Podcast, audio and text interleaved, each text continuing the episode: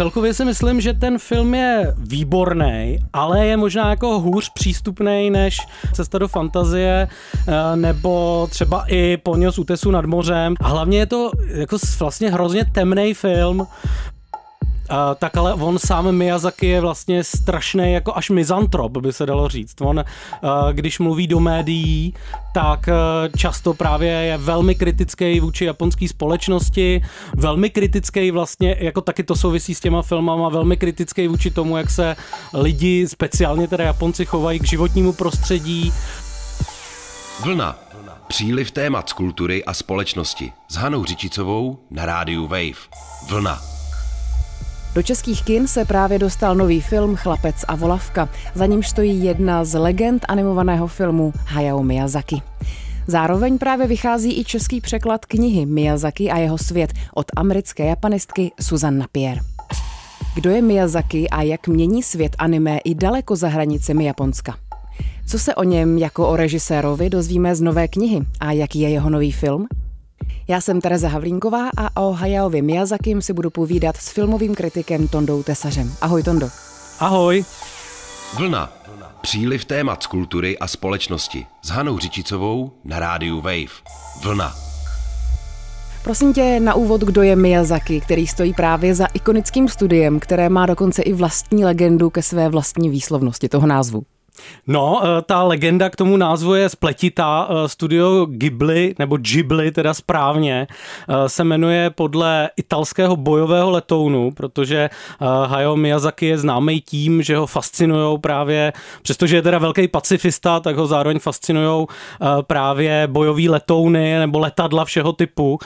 Takže to studio pojmenoval právě podle jednoho z nich, ale ten italský letoun, eh, který se teda asi vyslovuje spíš Ghibli, tak sám má název eh, z libanonštiny podle nějakého jako teplého větru, eh, který právě přináší nějakou obnovu do toho životního prostředí, tak stejnou obnovu chtělo studio Ghibli právě přinést do japonské animace. A ještě, aby to nebylo tak jednoduchý, tak vlastně, jak je to cizí slovo, tak se to přepisuje do té japonské abecedy, která je slabiková, tak se to přepisuje jako Djiburi. Takže oni to čtou jako Djiburi. Tak já jsem teda říkala Ghibli celý život, teď jsem schopná jako přijmout to, že to bude Ghibli, na Ghibli asi už nemám. Eh, pojďme si říct, co teda tohleto studio vlastně znamená, protože ono je obří. No, ono je obří svým významem, ale ne až tak úplně tím, eh, tím obsazením. Ono je to hodně vlastně autorský projekt. Eh, zakládali to v polovině 80. let vlastně dva režiséři a jeden producent. Eh, ty režiséři jsou právě Hayao Miyazaki, který se pak stal hlavní hvězdou toho studia.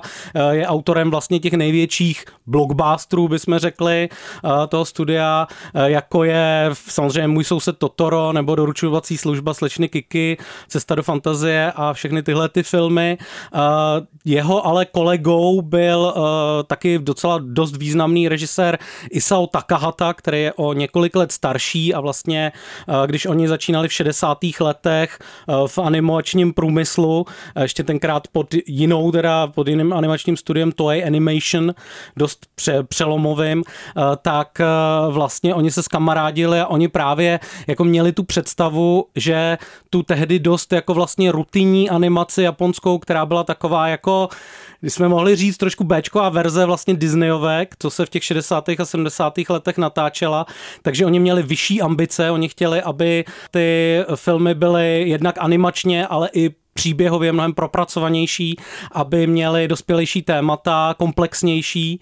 A, a právě tohle to měl být ten libanonský čerstvý vítr, který oni jako přinesou. A uh, když to porovnáme, tak ten Miyazaki, jako ano, ty jeho filmy uh, dokážou skvěle propojit nějaký právě náročnější témata uh, s velkou jako diváckou přístupností a podmanivostí. A ten Takahata točí vlastně ještě jako takový filmy, který nemají takový hitový potenciál, ale zároveň vlastně jsou umělecky, bychom mohli říct, ještě jako nějak ambicioznější. Uh, on je především autorem, uh, autorem protiválečního filmu Hrob světlušek, který je taky jako taková známá věc eh, studia Ghibli, ale vedle toho má třeba filmy jako Mí sousedé Yamadovi nebo environmentalistickou bajku Pompoko o jezevcích Tanuky, který bojují proti stavařům, kterým chtějí postavit na jejich území eh, nějakou, eh, nějaké, nějaké baráky. Takže vlastně tyhle ty dvě osobnosti do toho šly vlastně s tohle s tou představou a vlastně podařilo se jim to, podařilo se jim vlastně udělat, eh, zejména teda díky těm Miyazakiho filmům eh, ze studia Ghibli opravdu světový fenomén, který nejenom, že už jako není ta Bčková verze toho, eh, toho Disneyho, ale od kterého se vlastně Disney posledních 20 let dost jako učí. Třeba animátoři studia Pixar tak přiznávají, že vlastně Miyazaki pro ně byl velká inspirace a když se podíváte třeba na nejnovější filmy Disneyho, jako je právě Pixarovka Turning Red, let, eh, tak to je jako taky vlastně eh, o dívce, která se proměňuje v červenou pandu a je, to, je tam jako strašně silně vidět vliv toho studia Ghibli, a nebo i filmy jako Encanto, jo, ty prostě Disneyovky z posledních let, tak evidentně jako je tam nějaká stopa vlastně inspirace tady tím letím eh, studiem. To zní jako, že to vlastně začalo eh, jako avantgardní projekt, který se dostal ale na úplnou špičku toho vlastně ať už žánru nebo prostě technologií. Eh, jak se vyrovnávají s tím úspěchem? Zajímá mě, jak vlastně vypadá Studio Ghibli komerčně. Eh, z hodně úspěšných projektů se většinou ždímá spoustu merče, vytváří se jakoby velká komunita těch platících diváků a divaček. Tak jak vlastně vypadá fanouškovská základna, co všechno Studio Ghibli nabízí? No já bych napřed řekl něco k té avantgardě, protože to je celkem zajímavý. Oni vlastně uh, ten Takahata a Miyazaki nikdy neměli vyloženě jako ambice, které by se nějak srovnávaly s tou uměleckou avantgardou, ale zároveň oni vlastně jsou jako velký jako levičáci. Oni vlastně v těch 60. letech, už když začínali v té Toei Animation, tak uh, se hodně angažovali v odborech, hodně vlastně byli navázaný na to japonský levicový hnutí 60. let a vlastně uh, Takahatův první film, který se jmenuje Horus Prince Slunce, tak je takový jako komunitní projekt vlastně, na kterém se hodně autorsky podílel celý ten kolektiv a byla to část těch animátorů, kteří hodně jako se angažovali v těch odborech a je to jako v tomhle ohledu jako zajímavá záležitost a ty Takahatovo filmy jsou vlastně docela výrazně levicový i z toho období studia Ghibli, takže jako nějaká až, až taková jako trošku avantgardní stopa, řekněme, tam je.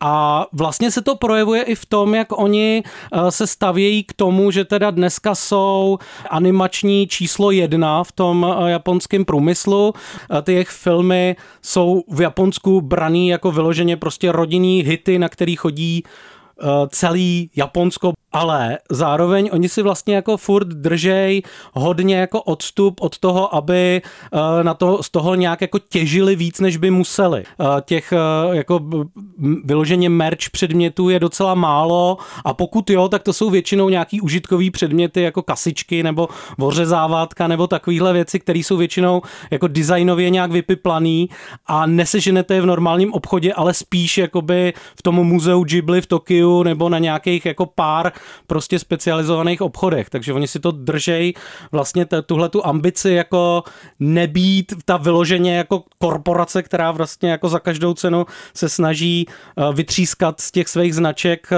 to, co tam je, to jako je, je potřeba jedna z věcí, který je dobrý na nich ocenit. A zároveň z toho teda cítím nějakou exkluzivitu, kterou si naznačil tím, že ty věci vlastně nejdou sehnat všude, ale musím do muzea. Jo, je to tak, je to tak. Jakože ono to jako zároveň uh, souvisí s tou Miyazakiho naturou, on je taková jako zvláštní osobnost, která teda točí jako filmy, které jsou v, z velké části, řekněme, jako dalo by se říci hřejivé, optimistické, přestože vlastně i v těch nej, nejoptimističtějších, jako je ten Totoro, tak jsou nějaký poměrně jako temný tóny vždycky.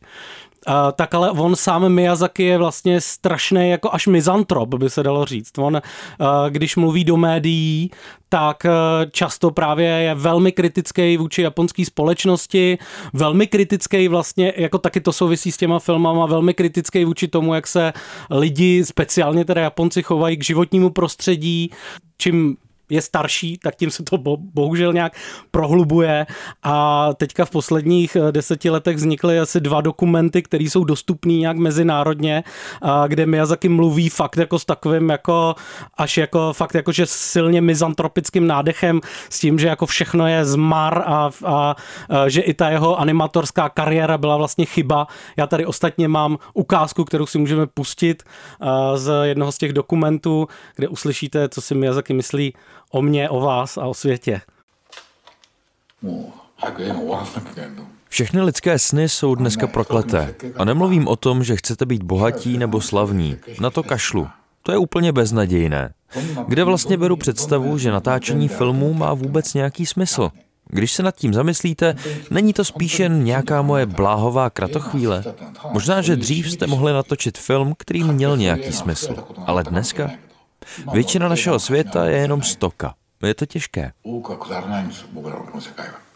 Tolik teda ukázka, ty si eh, Tondo zmiňoval nějaká vlastně zásadní témata, která se v té tvorbě eh, otáčí, objevují a hodně mi eh, s ním utkvívá v paměti množství ženských postav v těch hlavních rolích, což není asi úplně běžné. Tak jak tohle téma vlastně souvisí se studiem Ghibli a taky třeba kolik žen se podílí na těch filmech? To téma těch vlastně ženských postav tak je jedno ze dvou takových velkých témat, který je se studiem Ghibli jako spojovaných.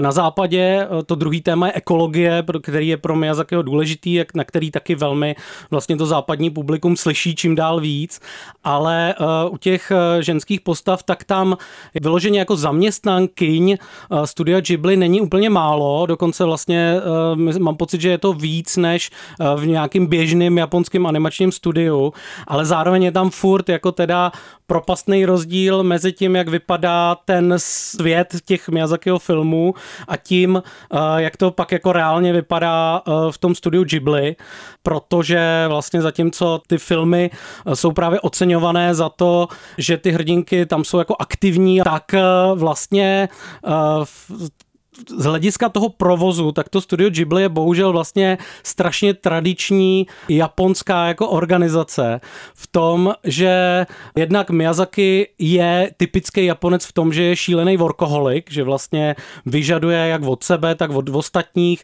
maximální nasazení, dokonce vlastně uh, režisér Hideaki Ano, který začínal u Miyazakiho jako animátor, tak to přirovnával ke stalinismu, že to je taková jako fakt jako diktatura a že Miyazaki je hrozný ras prostě na všechny. Tak eh, tohle to bohužel jako platí i ve vztahu k těm ženským zaměstnankyním, protože obecně jako eh, ženy, které chtějí v Japonsku dělat kariéru, tak to mají velmi obtížný, protože ty firmy ani ten stát vlastně jak nezohledňuje nějaký eh, věci, jako je mateřská dovolená a další jako nějaký jako záležitosti, prostě tam jako se to více-méně bere tak, že pokud chcete jako žena dělat kariéru, tak to musíte vlastně obětovat ten rodinný život de facto což jako by se stalo několika právě animátorkám i v tom studiu Ghibli, který na to pak jako nějak vzpomínají, i s tím, že Miyazaki mu se tohle to vlastně hrozně líbilo, jakože oni mají teda, že má jako zaměstnankyně, které tam zůstanou přes noc a ráno ještě a pracují prostě na nějakých jako úkolech, který on jim zadal a ještě jim ráno všem uvaří kafíčko a takovéhle věci, jo. Takže jako tohle to je taková jako velmi jako temná, odvrácená strana, prostě, kterou ale jako je potřeba taky jako zmínit, jo, že nesmíme si vlastně toho, toho Miyazakiho nebo dokonce vlastně Japonsko idealizovat. Japonsko je velmi tradiční patriarchální země a a, a bohužel jako Miyazaki s tím nic nedělá. Tak jsme už malinko dostali uh, takový obrázek o Miyazakim jako člověku i vlastně jako tvůrci. Uh, zajímá mě ještě, jak vypadá ta kniha Susan Napier Miyazaki a jeho svět. Uh, co se o něm vlastně dozvíme? Je to Oda na génia, nebo třeba taky zjistíme právě víc těch souvislostí třeba z toho osobního života? Zrovna v tomhle je ta Napierová docela kritická, což je dobře. Je to kniha, která podle mě má jako jednu, jednu takovou drobnou vadu a to, že je to trošku takový jako zastaralejší přístup k tomu životopisu, kdy se vlastně berou nějaký detaily ze života toho autora a teď se to snažíte napasovat na to dílo, což se vlastně dneska už tolik nedělá, eh, protože je to jednak jako trošku neprůkazný a jednak se z toho podle mě za stolik jako nedozvíte vlastně o těch, o té tvorbě, jo? nebo o tom, jako co to jeho dílo znamená v souvislostech třeba eh, právě s japonskou společností nebo s japonskou animací a tak dále.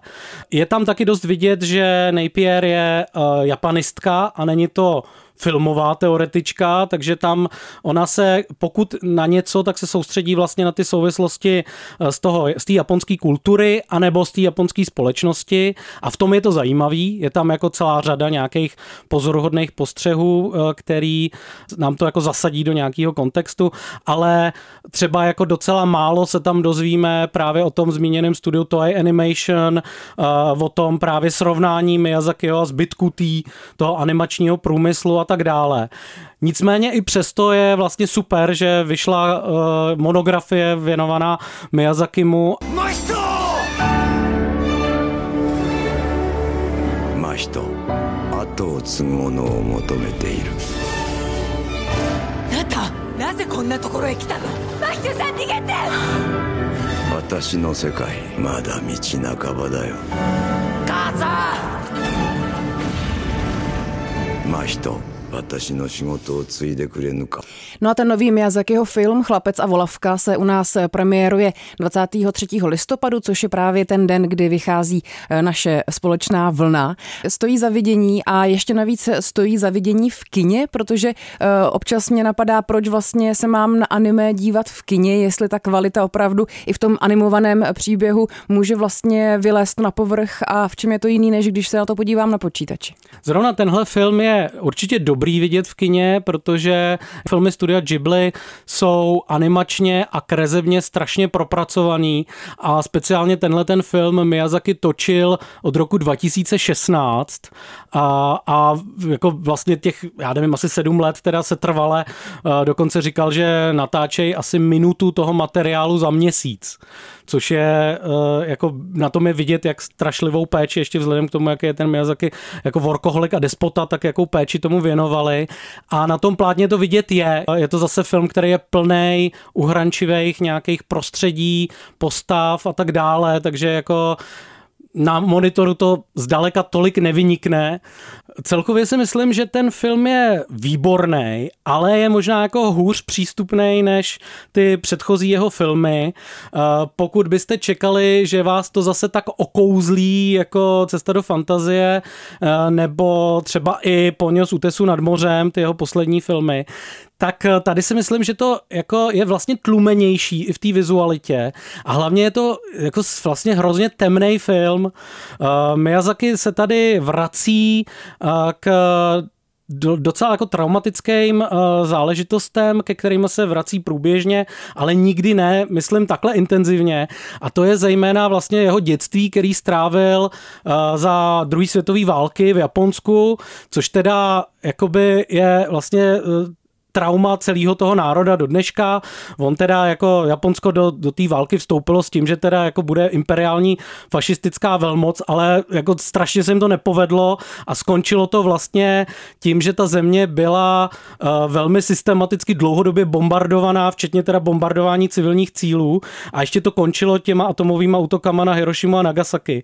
Takže to je vlastně strašně jako temná kapitola těch dějin a Japonci na to vzpomínají vlastně jako na národní tragédii. A e, tohle to právě tam Miyazaki nějak reflektuje i jako nějaký svoje osobní e, vzpomínky na tu dobu.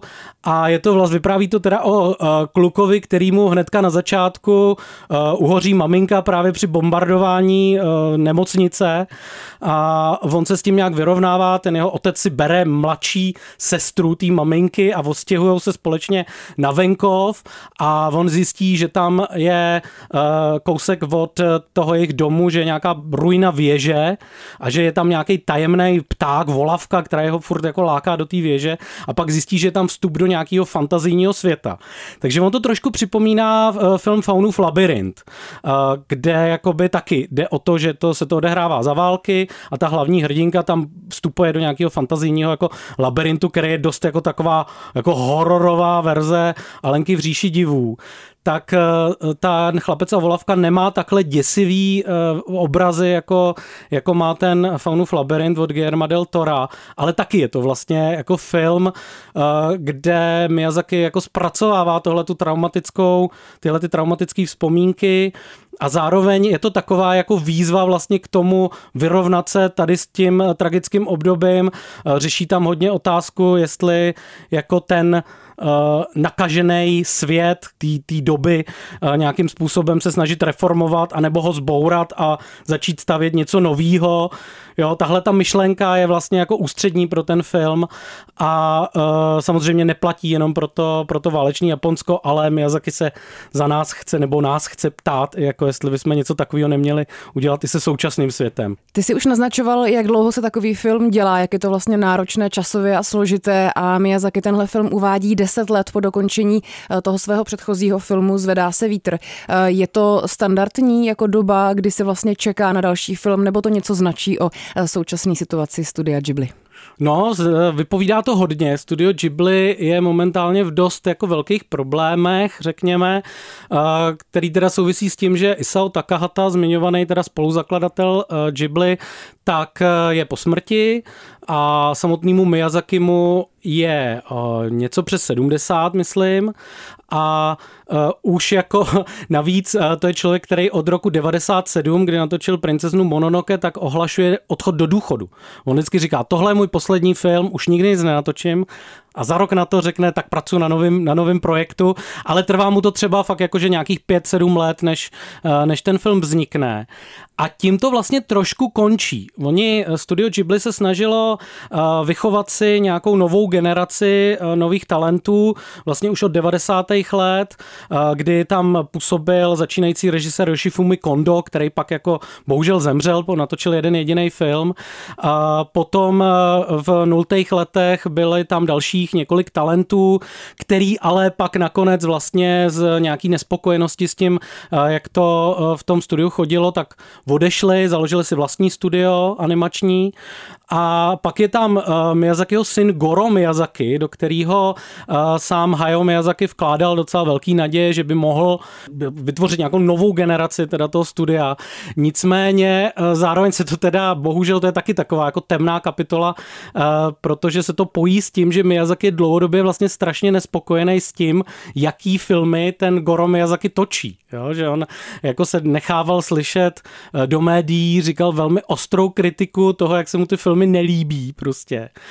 Jinak Goro Miyazaki je autorem, autorem filmu uh, Příběhy ze země moří. Uh, vedle toho je uh, autorem animovaného seriálu Ronia Cera Loupežníka, která běžela i tady. Je to taková jako samozřejmě adaptace té slavné dětské knížky.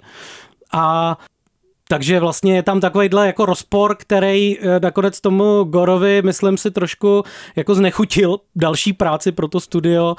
A uh, Goro Miyazaki se v posledních letech věnuje především teda přípravě zábavního parku prvního studia Ghibli, Ghibli Park, což ale zase, jak jsem říkal, že oni jako nechtějí dělat vlastně takový ten disneyovský merch, tak ten Ghibli Park, který je otevřený asi dva roky, tak je spíš prej, já jsem tam nebyl teda, bohužel, ale je to fakt park, kde procházíte teda nějakým přírodním prostředím a občas tam na vás vykoukne třeba uh, hlava Totora nebo nějaký jako takový ten zrezivělej robot z filmu Laputa a podobně, jo. Takže je to, zase to má takovej jako jednak environmentalistický, řekněme, nějaký jako nádech toho se pětí s tou přírodou a jednak takovou tu, takový to gesto, že jako my nechceme teda mít nějaký jako super zábavní park v Disneyho stylu, ale chceme něco takového kultivovanějšího. Takže eh, abych to uzavřel, tak eh, prostě studio Ghibli nejspíš, eh, nebo je dost možný, že tímhletím filmem se s ním možná jako loučíme jako s výrobcem, výrobcem nových filmů. Hodně informací, které na vás dolehnou ještě předtím, než vyrazíte na novinku Chlapec a volavka do kin. Vy jste poslouchali podcast Vlna, tentokrát o režisérovi Hayaovi Miyazakim a japonské animaci s Tondou Tesařem a od mikrofonu se loučí Tereza Havlínková. Díky moc, Tondo. Ahoj. Díky, ahoj.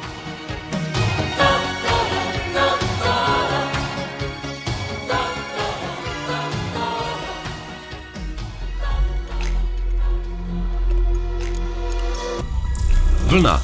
Příliv témat z kultury a společnosti s Hanou Řičicovou na rádiu Wave. Vlna. Poslouchej na webu wave.cz lomeno vlna, v mobilní aplikaci Můj rozhlas a v dalších podcastových aplikacích. V tomto dílu zazněly ukázky z písně Tonarino Totoro od Joa Hisaishiho, z traileru k filmu Chlapec a volavka a z dokumentárního filmu Yume Tokyo Kino Okoku.